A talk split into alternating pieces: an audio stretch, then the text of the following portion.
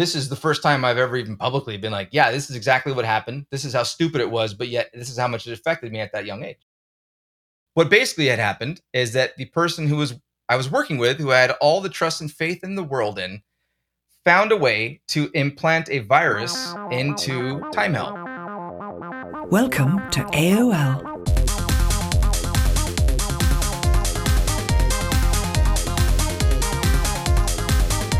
Welcome to AOL Underground.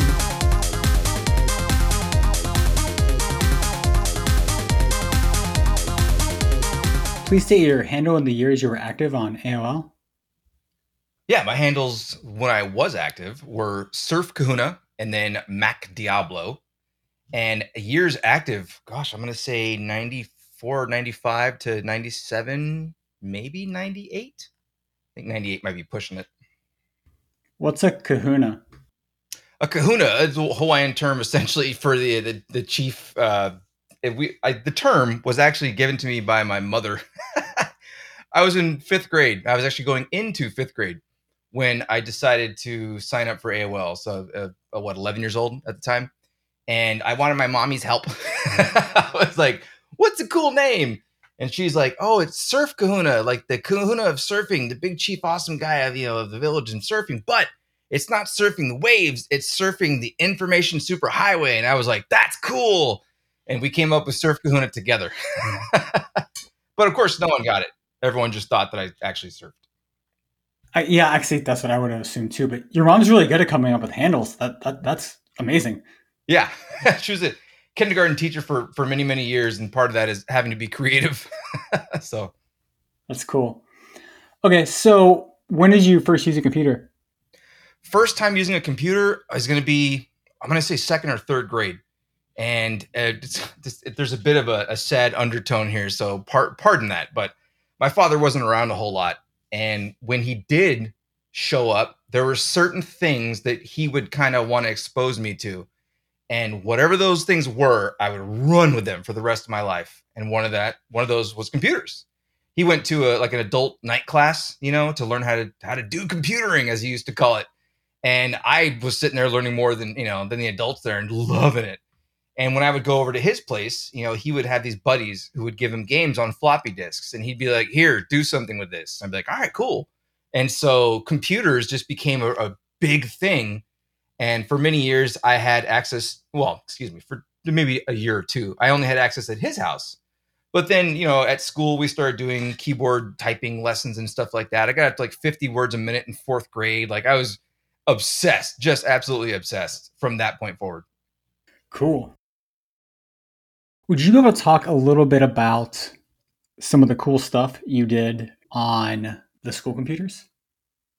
Yeah. So school computers, it was really in fifth grade where I started kind of, I don't know if the term blossoming really fits here, but what I loved to do was use ResEdit. And that's because most of the computers I was on at the time, I was a Mac user. So I'm sure a number of your listeners right now are like, oh, dude, what?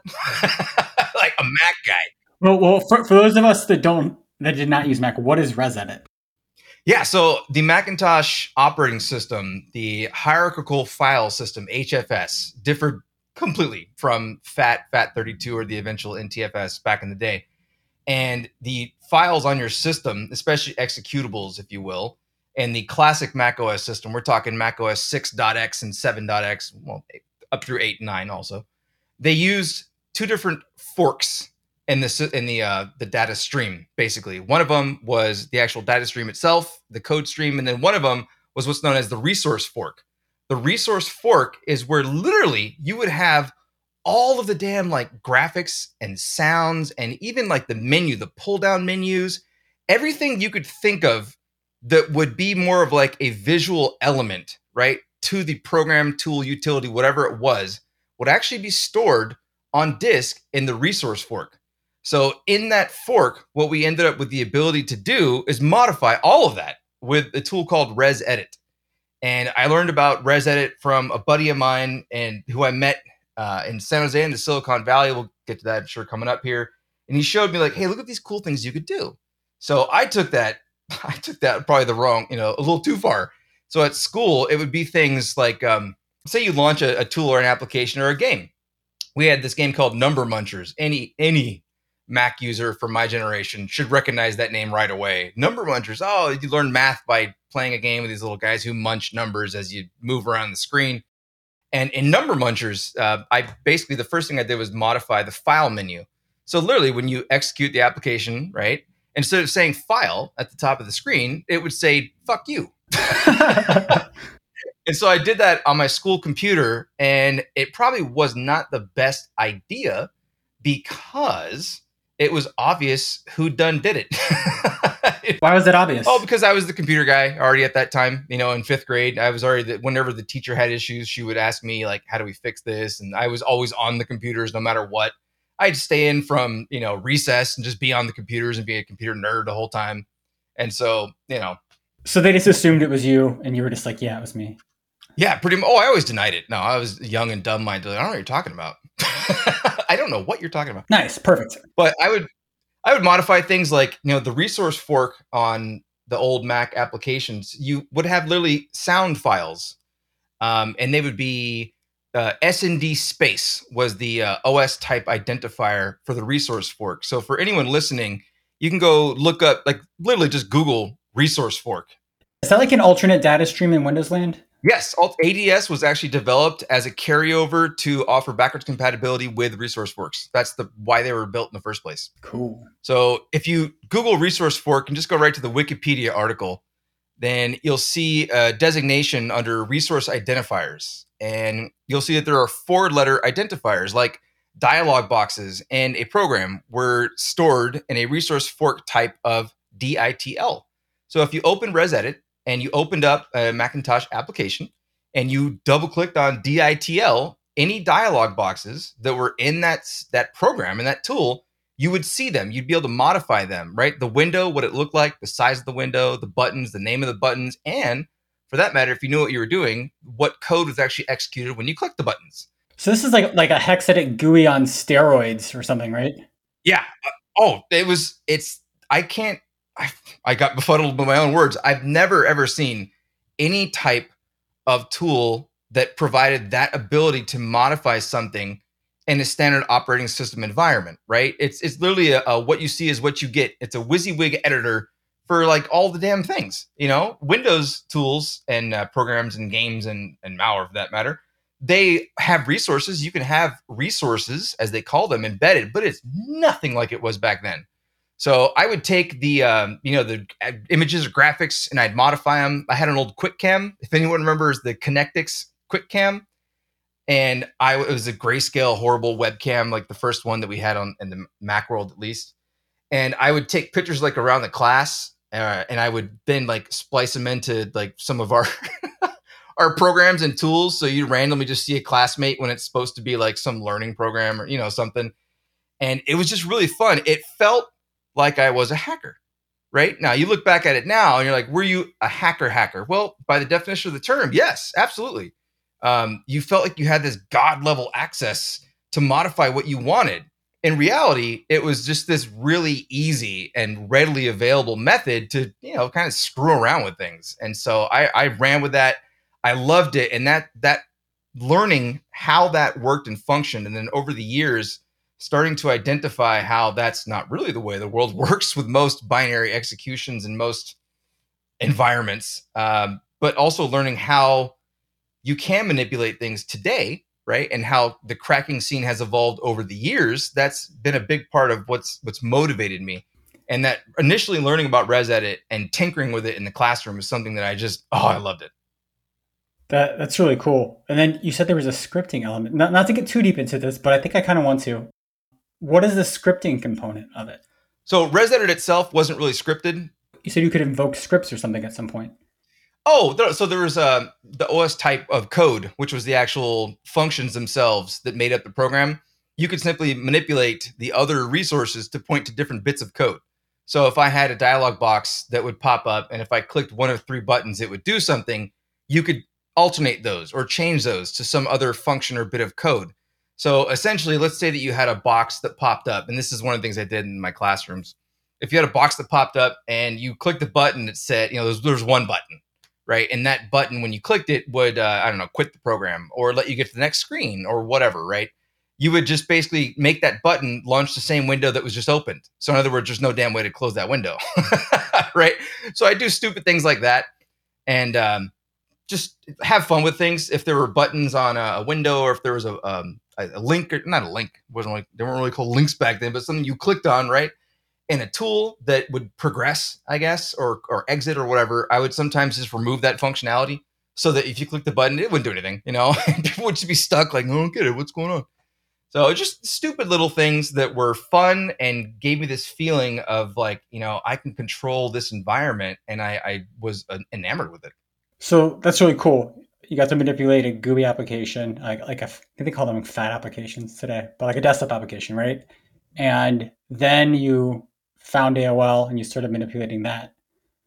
How did you find AOL? Because it seems like then you made programs once you got to AOL too, right? Or so you started manipulating the GUI, as it were, right? I lived in a little kind of farming community really when I was younger, and and it was an hour south of San Jose, California, in the United States. So the Silicon Valley, you know, um, Saratoga, Cupertino, Sunnyvale. These are all names that folks who have lived there like, oh yeah, that's right, right in the heart, you know, of Silicon Valley. Like Apple's based in Cupertino, you know, and I lived in this little kind of podunk town, and then all of a sudden we moved up to San Jose for fifth grade, and when I moved there, I met this guy. We were playing roller hockey one day, and his name was Gary. He was much older than me. I don't know, three, four, five years older than me, right? I'm 11. So he's like maybe already in high school or at least junior high. And um, he, he, at some point, he mentioned, Oh, I do a lot of computer stuff, you know, and I was like, Oh, really? You know, I, I like, I love computers. And it kind of escalated to he's like, Hey, have you ever been online? I'm like, What? You know, what are you talking about? what the hell's online? What are you, what are you talking about, fool? Online? Uh, yeah, online. He showed me BBSs. So we dialed into some BBSs. That's where I really, you know, cut my teeth on like, let's get online. So we were dialing into these BBSs, and I was like, what in the world? You can leave messages for people? Like, this is awesome. And freaking, I can go download files, you know, like five kilobyte files over, you know, however long. and it was just like, this is crazy. You can share games with people. Like, what? even if it was shareware that you're sharing back and forth, you know, we didn't even have a consistent place to go get shareware. You know, like you had to buy magazines. The shareware was pretty good. Yeah, yeah, it was like seven bucks for a magazine to get your disc of shareware, right? Yeah, right. And even back then, this is, we're still talking talking floppy disks mostly to get you know a hold of this stuff. So uh, it opened my eyes to wow, this is just online community. Like we can be, we're digitally communicating, and oh yeah, that eventually led in fifth grade to him showing me AOL and being like, hey, by the way, check this out. So when he was on AOL, he didn't really show me a lot of the the wares scene, if you will. Just we'll just call it the scene. But he spoke about it and he would show me all the cool things that he got from it. And so it got to the point where I would I had this 80 megabyte SCSI 2 external hard drive that was like, I don't know, man, like a, a foot by a foot and a half. Like, it was massive. I don't know how many inches. It was, it was huge and 80 megabytes, right? And I would put this in my backpack and I would rollerblade over to his house. And it was actually really funny because, you know, I'm 11 and he's like, I don't know, 14, 15, 16. My mom used to always be like, is he a toucher? no, he's not a toucher. She used to always be like, why does this older dude always want to hang out with you? And it was very hard for me to describe the fact that he's an absolute, you know, socially inept computer nerd and I love computers, and all he wants is someone to sit there and listen to his dumb computer crap. And all I want in life right now is to listen to his dumb computer crap. It was oh man, is it she? You're gonna go hang out with Gary again? yeah, Gary Bear, really you know. funny. Yeah, yeah, get my buddy. He's my big buddy. oh my god!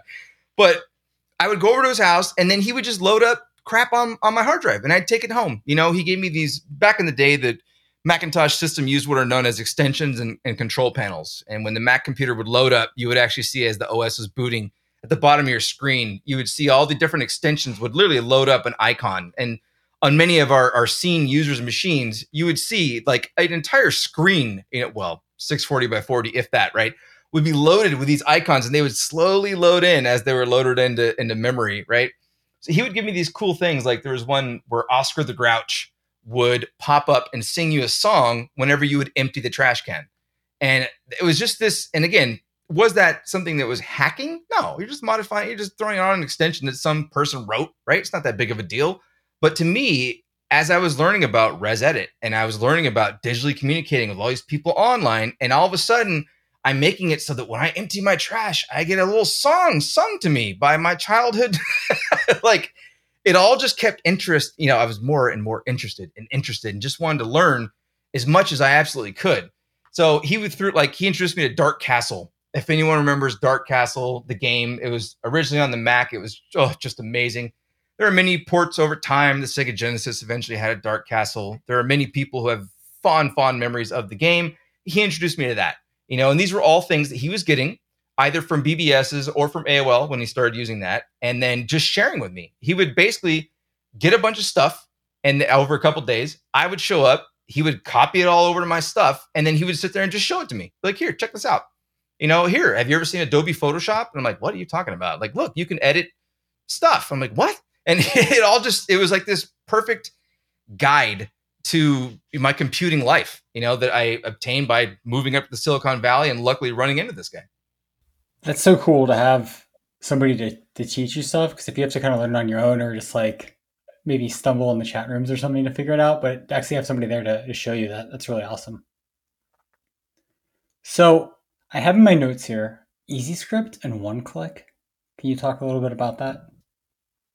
Yes. So the Mac scene that we had was not as well first off duh was not as prevalent because you know why would it be in terms of just general market saturation and, and whatever the heck. So we didn't have yeah like you had Dachronic on previously right? We didn't have tools like those like we didn't have aol get out of here okay? But at one point we got aol for free.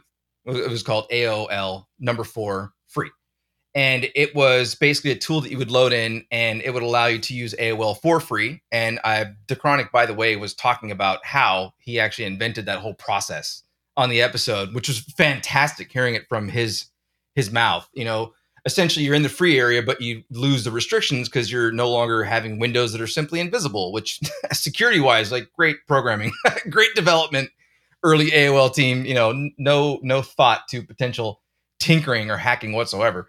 But AOL for free would get us on to AOL. Well, that's cute. For free, probably, hence why it has that name.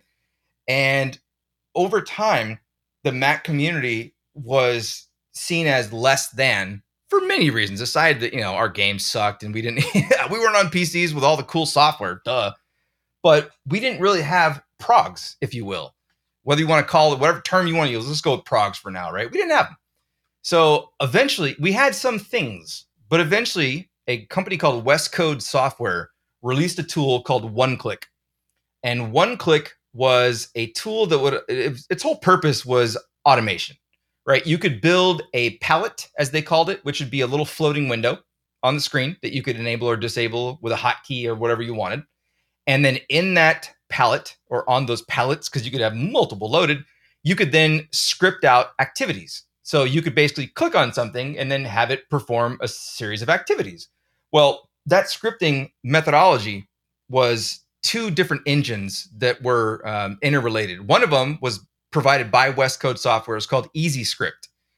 And if you actually go to um, for528.com slash one click, if you go to that link, it actually redirects to a page it's still up and live now. I love it. It's on designright.com and it's called Working with One Click. So you can probably just Google Working with One Click and it would probably be the very, very top thing you'd see there. If you click on it, you'll see what I'm talking about. This is this is one click. You see some images and, and things of that nature. So for anyone listening, if you don't have a visual, I'll kind of walk through the idea of it, right? You generate palettes or other people write palettes, you download those palettes and you use them in certain situations. You would have a palette for MS Word. You would have, well, back then, no, it wasn't MS Word.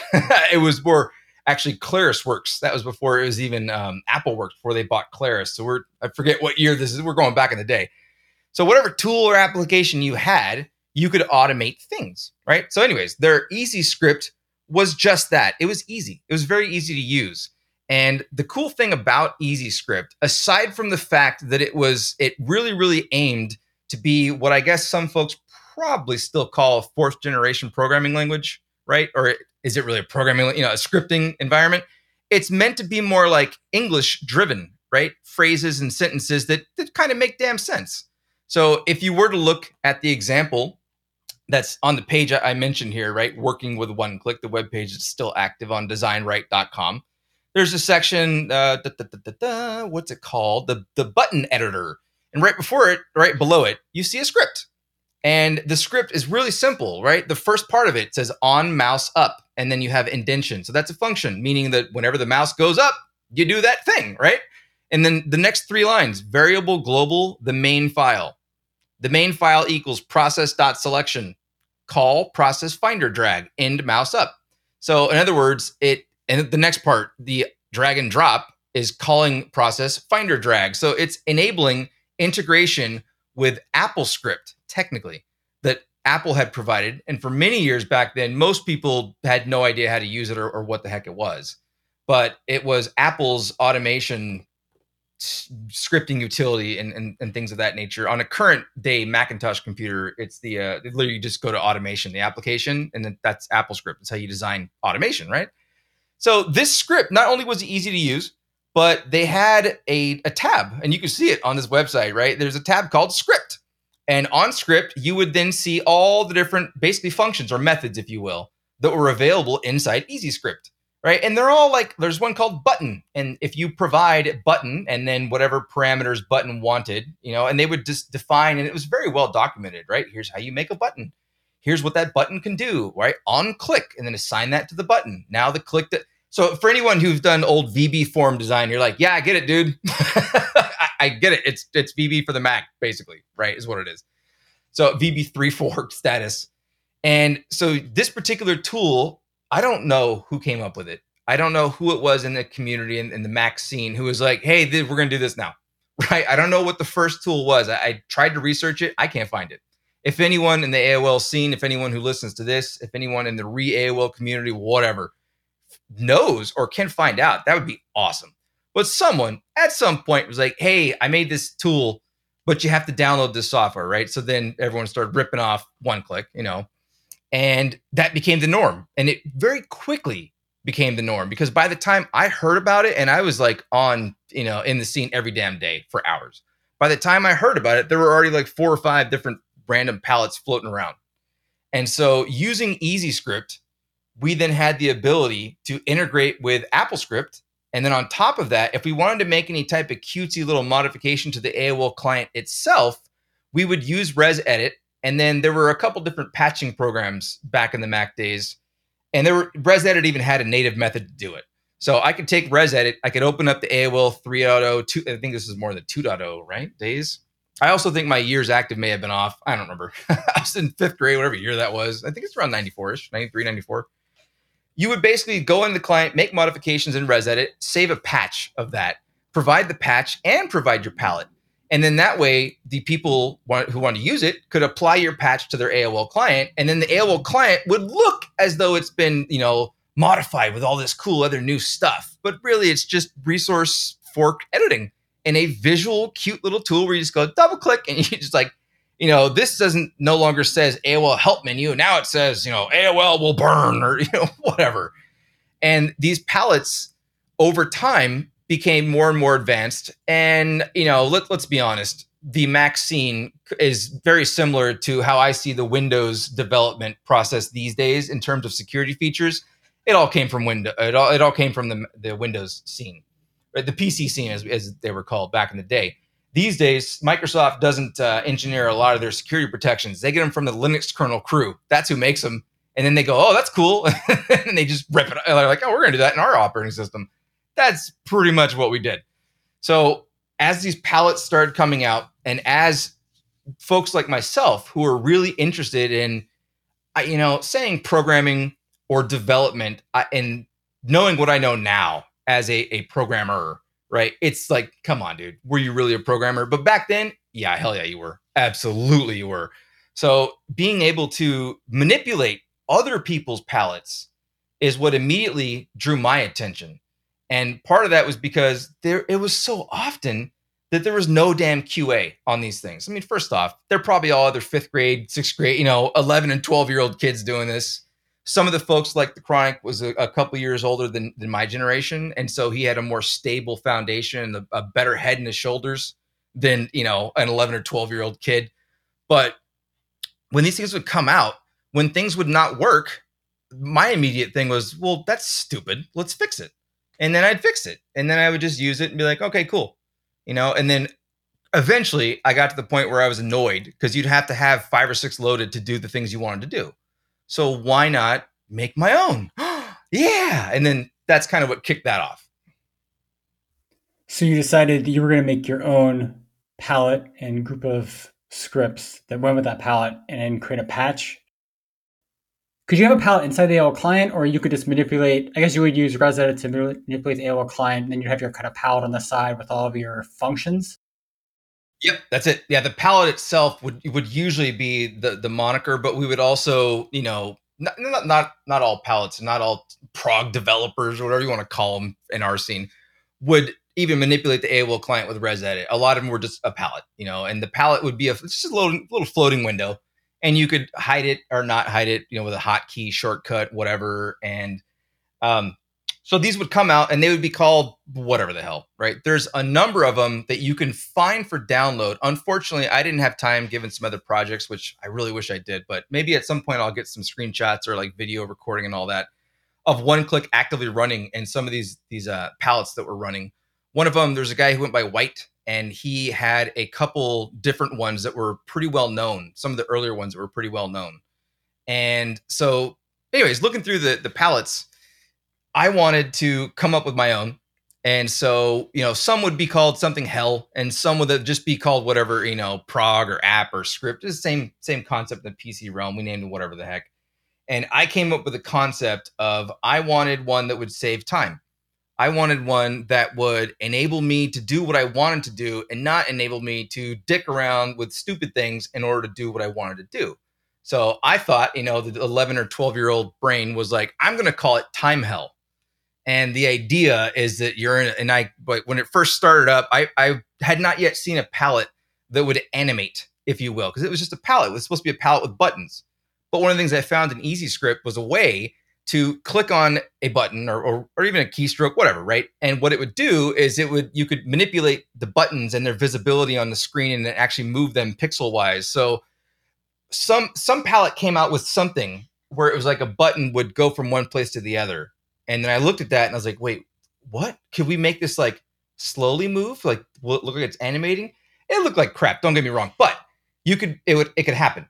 And so I had like at first it would pop up and it would just be like a palette with text and it would say something like welcome to the time vortex. And if you didn't know the key command to press, you wouldn't know they wouldn't do anything. Or then again, you could just go check the script editor and be like, oh, that's the keys I need to press. Like the but if you press the key combination, all of a sudden the buttons would show up and then someone in the the um, the scene found a way a way to make it so that you could have a, a palette that would slide out. It would look, it would look like it's sliding out. In other words, you could have buttons but not have the entire thing visible on the palette.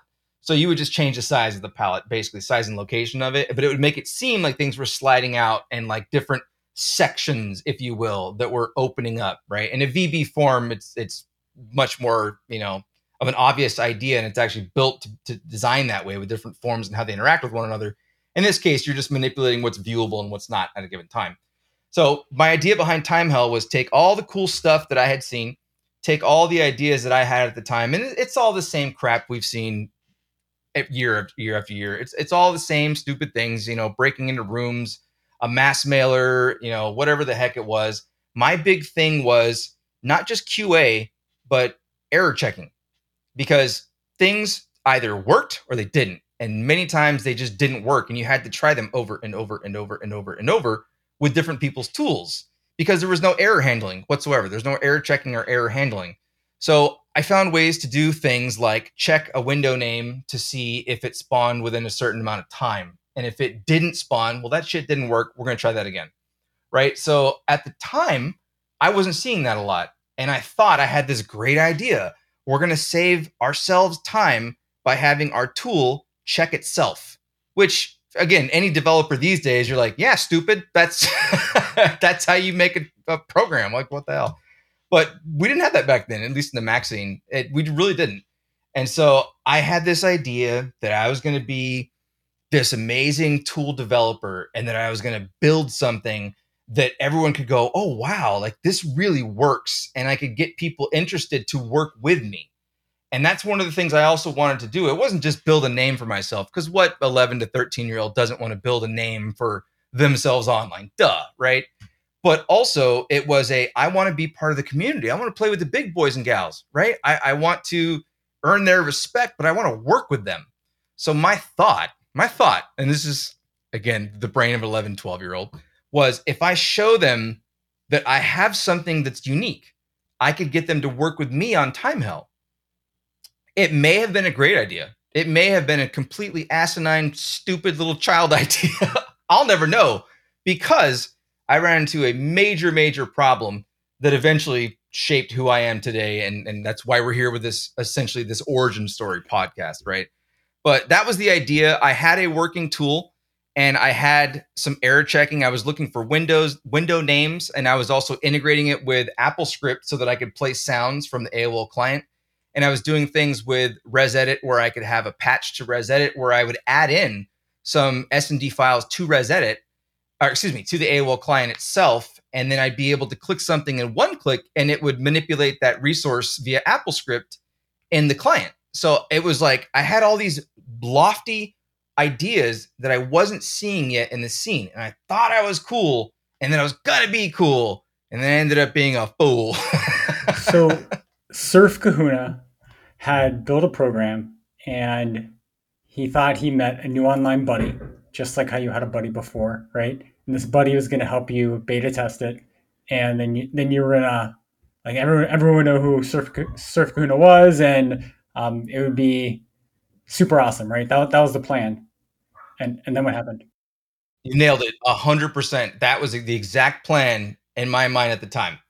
And I wanted to produce something that was polished. So I found someone online, I, I wasn't really looking for someone. It was just someone in the scene. And honestly, I don't remember his name. I don't remember where he was from. I don't remember a damn thing about him whatsoever to this day. And I truly believe it is the number one example in my personal life of, as they say, blocking something out.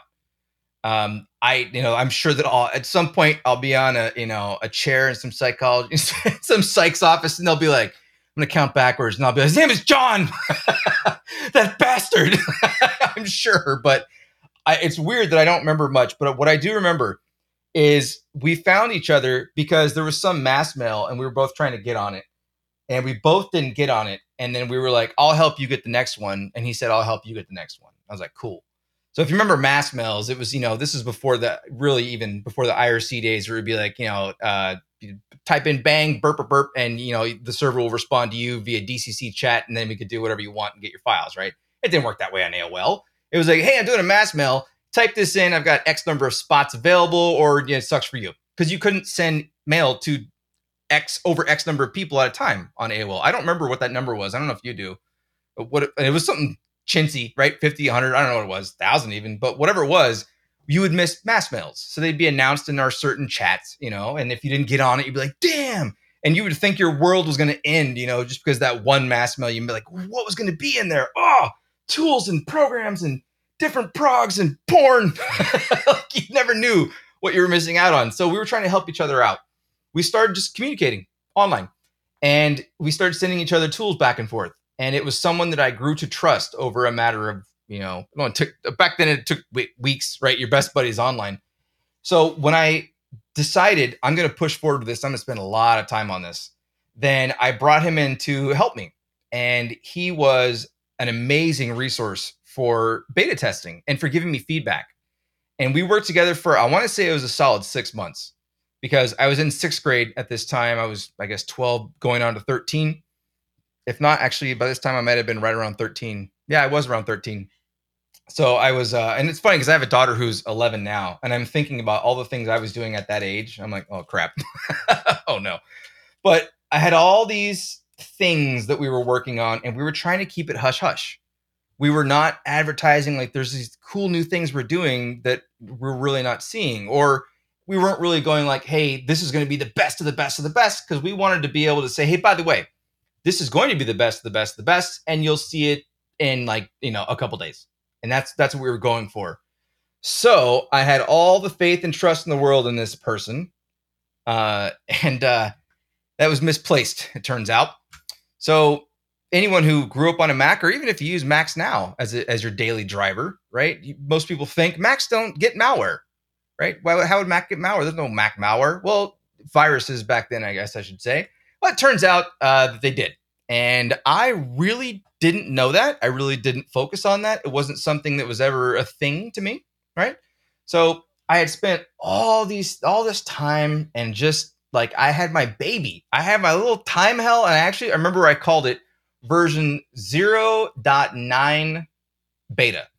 0.9b because I didn't want to call it 1.0 because it wasn't quite there, but I I wanted the masses to see it, and then I was gonna use that feedback to make version 1.0. That was a big thing for me. So zero v 0.9 lowercase b. That's the way I styled it. I'll remember it to this day. I can't remember the guy's name, but I remember that. And I was like, here it is. Like, yes. We were going to release it as a StuffIt archive. StuffIt is that sounds funny to say out, out loud. That is a term from the old Mac scene. So StuffIt was a group Aladdin Aladdin, right? Was who made that? Yeah, I think so. Um, was a yeah, a dot sit or sit was a compression archive type that the Mac users used for uh, hell all the way up until basically OS X. To be honest, like you'd buy commercial software and it would come as a dot .sit file on disk sometimes, right? So we didn't use zips, we didn't use uh, tars or gzip. We used sit files, and so in that sit there was going to be the palette, there was going to be a README, and there was going to be the patch for AOL, and it was going to be as simple as that right? We were going to start mass mailing it around. We made some ASCII art behind it. Like I manually did some ASCII art stuff and time hell version, you know, beta released to the public. And I was just like so excited. Here it is. This is my moment. People are going to know who I am. Yes. Right. Obviously, anyone listening up to this point, you're probably thinking, I never heard of Surf Kahuna or Mac Diablo. Like, who's this fool? Right. Oh, I don't think I mentioned Mac Diablo yet. Um, more of that coming up about five minutes here. But who the hell was this Surf Kahuna guy? Well, there's a reason you never heard of me. and here it is. We released the software in a mass mail one day, and I was so like emotional that I was like breathing like heavy, and I was just like, oh, here it is. I'm shaking with anticipation, right? And lo and behold, it wasn't very long until the first person started scrolling, not just mentioning, but scrolling, you know, every minute or whatever the hell.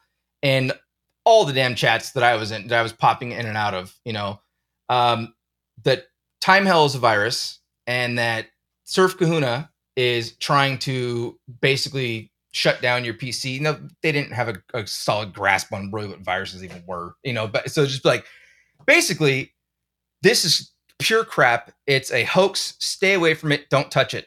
And it was constantly being scrolled. And I started to freak out immediately for obvious reasons and I didn't know what the hell was going on. Without going into all the, you know, what happened over the next 48 hours, what basically had happened is that the person who was I was working with, who I had all the trust and faith in the world in, found a way to implant a virus into Time Hell. And I was too young, I guess, at the time. Maybe it was just the Mac scene. I, I didn't, I never even thought a virus would be a potential problem. And that I didn't even have an antivirus client or uh, agent on my machine. Like, why the hell would I? I was running Mac OS, you know, early version of Mac OS 7. Why would I have that? So, turns out there was a virus called MDEF. And if you just look up MDEF Apple, you'll probably find, well, yeah, that's actually a data type, but you'll eventually see the MDEF virus. You can also just type in MDEF virus. And this it infects the menu definition of resource forks, which is why it was called MDEF, by the way, because MDEF stands for menu define. And it was basically a resource that was included in with the patch that we had provided. And it wasn't necessarily even something that would be a massive problem. If you look up what MDEF does, and you're like, okay, well, that's not that big of a damn deal right? What the problem was is that all of a sudden it was just spitting out on all these machines that this is infected with a virus. That was really the problem, right? So the effects of it is it's pretty damn simple. Um, antivirus would pick it up and say that you couldn't remove it, you couldn't fix the problem, and people just started freaking out and stopping and deleting everything. So my mass mails were all shut down. Everything was rebuked, and my name was just completely. Everyone for a minute, definitely in the Mac scene, knew who Surf Kahuna was because he was the asshole who was trying to ruin the scene. That's who I became at the time, and I was trying to do the exact opposite. So you can imagine that uh, it just absolutely blew apart my little world, and I literally had my first occurrence of like depression when I say like depression, let me let me replace that with depre- like legit outright damn depression. I wasn't getting out of bed. I was fucked up, dude. It it hurt. That shit hurt, man. And uh, I basically trusted someone who I shouldn't have, and I also was not trained enough, intelligent enough, however you want to put it, to recognize what was going on until it was too late. And that's why no one has ever heard of Time Hell the project completely died after that. It was basically pointless to try to continue in any way, shape, or form. And I was just, I was just stuck. You know, I would go online and I would get people instant messaging me, telling me what a piece of shit that I was, and it was just, it's the whole everything sucked. That was my online persona back then. I felt like that's who I was in the digital realm because that it is, it was, and that person was seen as a piece of shit in the community and i had to live with that.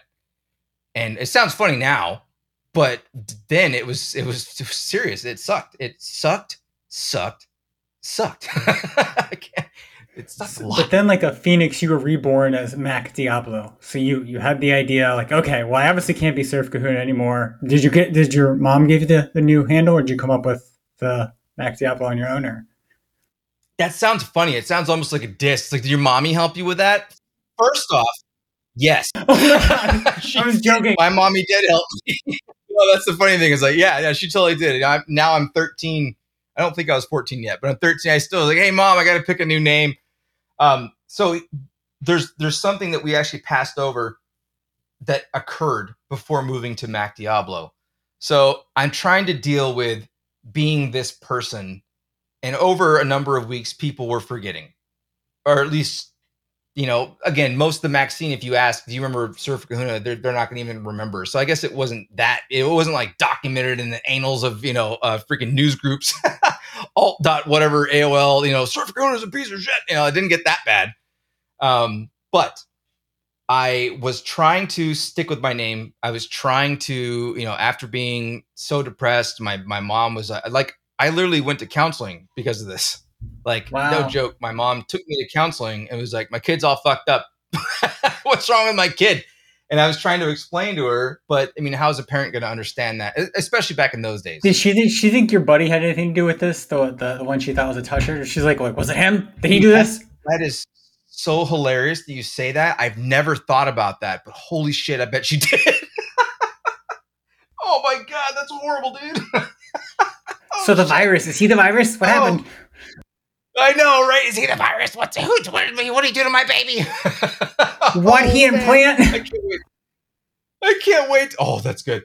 I can't wait to tell my mom that she's gonna laugh so hard she's gonna cry. Okay, so I'm trying to I'm trying to stick it out, and then a couple weeks later, you know, this actually may have been a month or two later. I was really trying. You know, I'm literally in counseling at this point, and I'm trying to tell the counselor, like, look, I, I don't know how to explain this shit to you. So it was the counselor, by the way, who kept trying to tell me, like, well, you just need to, you know, not be that person anymore. Like, just be someone else. And back then, I, even now, you know, with if you work in, in infosec, information security or cybersecurity, like I do now and have for many years, reinventing yourself, that's not like, that's not a thing. You don't read, what? What are you talking about? So, anywho, I stick it out, maybe, maybe a solid two plus months after this. All of a sudden, I tried to log on to AOL one day and um, I can't get online. It says my account has been um, suspended, right? And I'm like, all the stupid shit that I've done, and all of a sudden I get suspended. Like, what happened? So my assumption was that someone who had, you know, had to deal with the, little virus that I sent to everyone and thought I was the worst person ever reported me to, you know, Toss or you know someone, right? Uh, CAT team, whoever the hell, and that that got my account suspended, right? That's what I thought. So I call up support, and this is, by the way, probably the best part of this this origin story about dealing with this situation. It's just so stupid. But turns out my account was suspended because it had been used, quote unquote, it had been used. Okay, bear with me, in a massive phishing campaign. Now, long story short, without going into all how I found it all out and had to deal with support and how I had to do my research and all this other crap, you know, back in the day, going to Outlook Express and simply just changing the reply to email address and the display name was quote unquote spoofing an email, right? That was like high tech spoofing. You know, this email was sent by Surf Kahuna. Uh, and if you know at AOL.com, and if you hit reply, your reply goes to Surf Kahuna. So obviously, Surf Kahuna sent the email. Know, duh. And basically, that's what happened. And the phishing attempt, when I mean, there were emails sent in that in that manner to thousands, thousands of people on AOL. No idea how they were targeted or, or what that target set was. If they were just people in random, you know, chats, or I, I never found that out. But people had reported me, and AOL actually, the support crew read out over the phone. They're like, "Yeah, here's the email," and they started reading it out, and it was just a perfect example of 90s phishing, but it wasn't just for passwords. It was for the entire fucking personal identities of people. So it was um, saying something about a government program that you're in violation of. And in order to fix that, you have to send the following. And the following was like, fucking might as well send a blood and stool sample, man. was everything, dude. We're talking like name, last three living locations, social security number, any credit cards you have, their credit card numbers. Uh, it wasn't just one credit card. Like, what do you use to pay for AOL? No, no, no, no. It was like everything. Something that you'd think 99% of people, at least in this day, would see and be like, are you kidding me? Like, this is so stupid. Well, okay, so I had to fight against the fact that I didn't do that. That's one. And I had to do it with support on the line. I was very surprised. I actually got them eventually to decide you did not do this. Their fix to you did not do now keep in mind my name had been dragged through the mud and I was the asshole of the community of the of the Mac community, right? I'm hoping at least I'm hoping but also not hoping that some listener out there is going, oh, you're that asshole? you're a surfer? I'm like, no, I really wasn't an asshole. I swear I wasn't an asshole. But, you know, I went from that to now this. And so now I'm like, well, that's cool. Like, even further so, Surf Kahuna, whoever that is, is a massive piece of shit, right? It's just a horrible human being. like, fucking great. So and the Shyamalan twist, I did it all.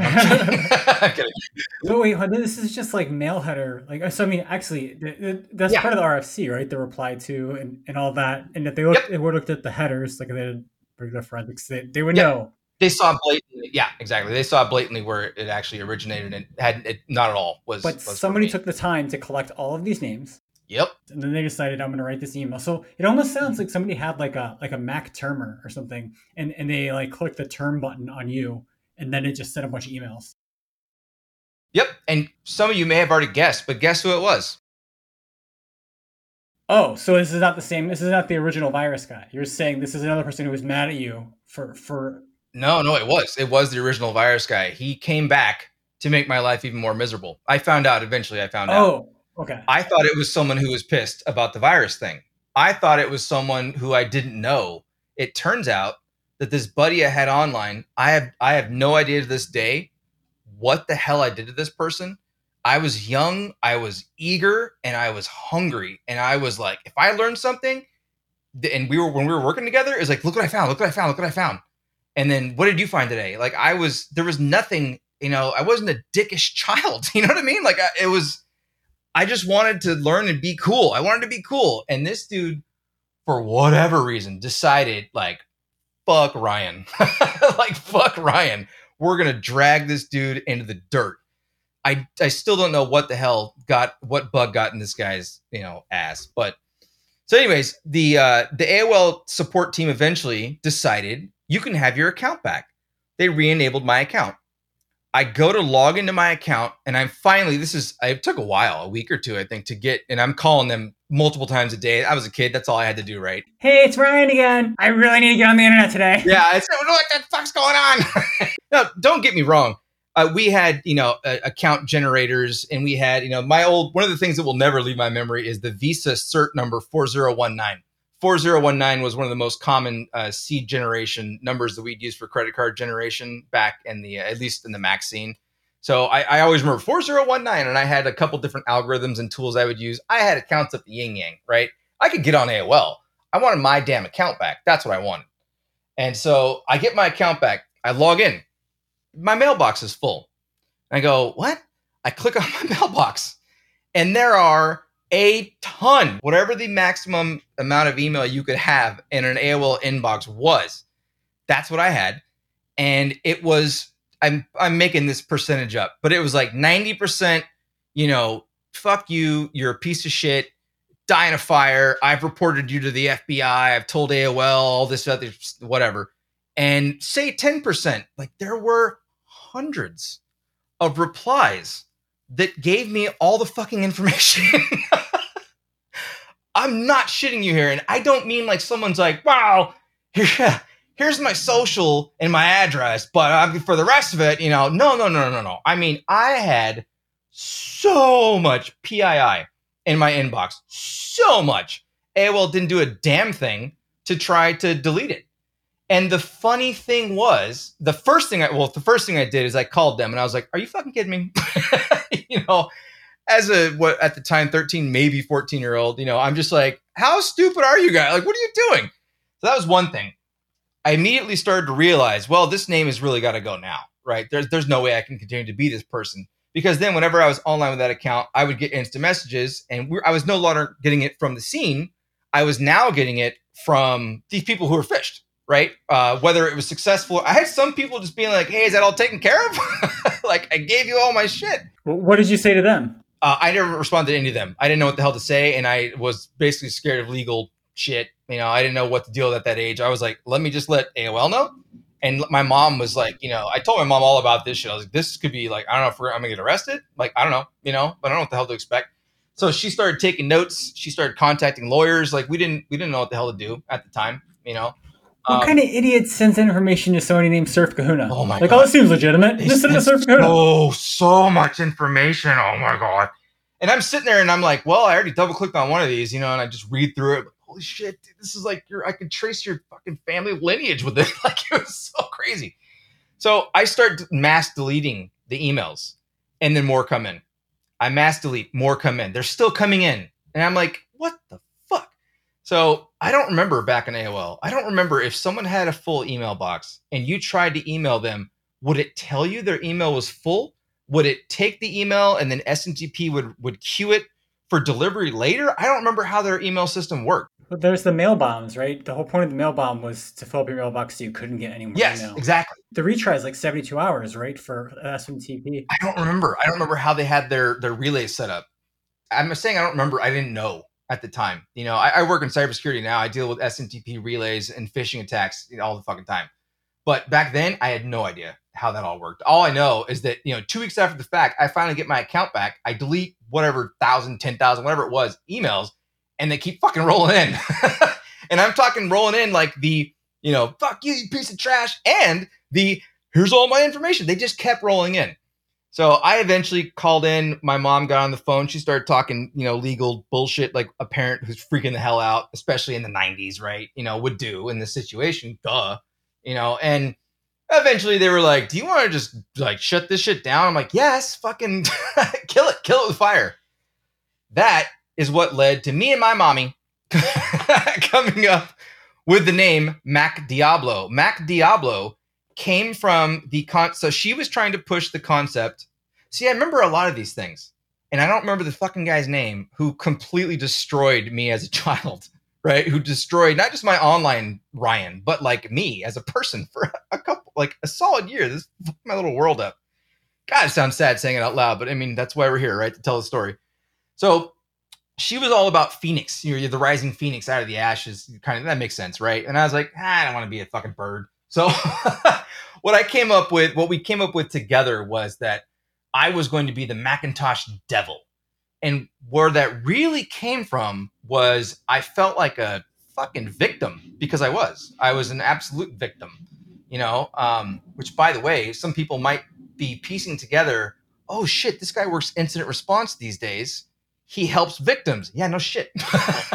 like that's where I'm getting with this. But I was an absolute online victim, right? And I wanted to not have a victim persona.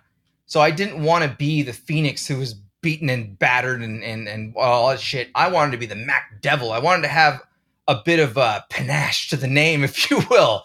And so I came up with Mac Diablo, and my mom and I, excuse me, came up with Mac Diablo. I made that name. I popped into the scene, and I took a back seat from that point. I, I did not engage with anyone. I didn't trust anyone. I learned from those that that overall experience many many they were negative at the time, but ended up being very positive things. But it destroyed who I was in that environment. Eventually, when I moved over to IRC slash Hotline, oh gosh, Hotline was the business. When I you know moved away from AOL, then actually for a while I was still using AOL as my ISP before I got DSL. So don't get me wrong, I was still dialing in, right? But I was using then the PPP Connect, uh, peer-to-peer Connect on the, the old Mac days um, to actually just connect to quote unquote the internet, right? Not AOL's internet. And uh, started doing hotline and IRC stuff. Anyway, when I moved over there, then that's when I let Mac Diablo shine wherever I could, you know, and I would engage with people and I was communicative and all that. Very few people, uh, I never wanted anyone to know, never, not a damn person outside of me and my mommy, that Mac Diablo was Surf Kahuna. Because to me, that was just you know, like it was a burned identity, you know, just like a, a special agent's like, nah, that's burn, man. Like that was beyond burn. And I, I never wanted it to relate. And this is the first time I've ever even publicly been like, yeah, this is exactly what happened. This is how stupid it was, but yet this is how much it affected me at that young age. Next time on AOL Underground it's like you look at these exploit writers who are on these darknet forums. I'm not in there talking with them about, oh, look, I found a, another Stack Overflow and a ROP chain gadget to fuck over a VMware product. Let's use it to bring down companies and install ransomware. Fuck that. Rather, I'm like, hey, some asshole is exploiting known vulnerabilities in VMware Horizon. You know, let's go fucking help people who have that system and are about to be hit or have just been hit. Like, fuck that AOL guy. fuck, fuck the AOL guy, basically. Thank you.